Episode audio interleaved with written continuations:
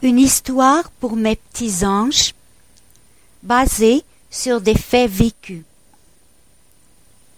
Tous mes petits enfants, mes petits anges comme je les appelle très souvent, étaient assis par terre au coin lecture.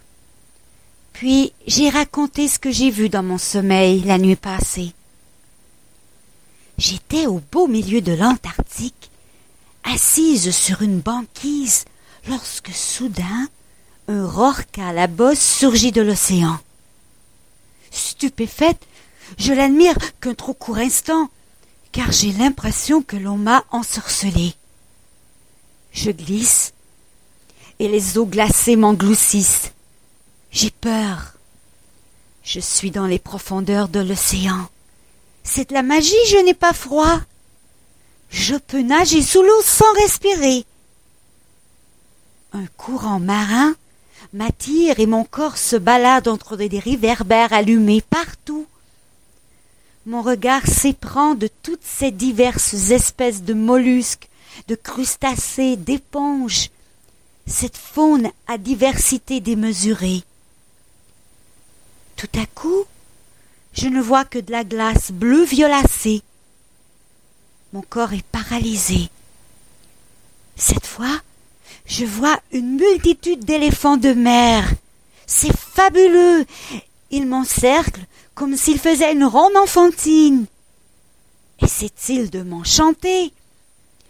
Ils s'approchent les uns contre les autres, et je les sens danser sous mon corps, puis me soulever très haut jusqu'à la pointe d'un énorme iceberg. Pourquoi m'ont-ils laissé là? Hé Ils sont disparus. Je n'ose pas bouger car j'ai la frousse. Si je glissais et que cette fois je me noie. J'entends une belle musique. Puis des ouettes marines s'approchent. Quoi? Mais je comprends leur langage. C'est magnifique. Quoi? Vous voulez que je parle à mes petits enfants Que voulez-vous que je leur dise? Que je leur raconte ce que j'ai vu. Pourquoi? Vous comptez sur eux pour qu'ils protègent la terre. Ah Je comprends maintenant. Vous avez peur que toutes ces beautés disparaissent et que. Elles m'ont quitté, elles aussi. J'étais là, entre le ciel et la terre, encore toute seule. Lorsque de grands nuages noirs ont barbouillé le ciel, comme s'ils étaient furieux. Ma nuit s'est transformée en un vrai cauchemar. Des coulées de boue, des déluges, des ouragans, des insectes ravageant les arbres, des ours polaires affamés qui n'avaient plus rien à manger, que des catastrophes. C'en était trop. La terre agonisait.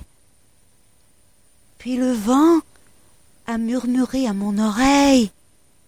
Il n'est pas trop tard pour soigner la terre. Quand eu terminé mon histoire, Félix s'est levé et il est allé chercher un dessin que j'avais accroché au mur. Puis il a dit La terre, c'est comme si elle était notre amie. Il faut en prendre soin, comme sur le dessin.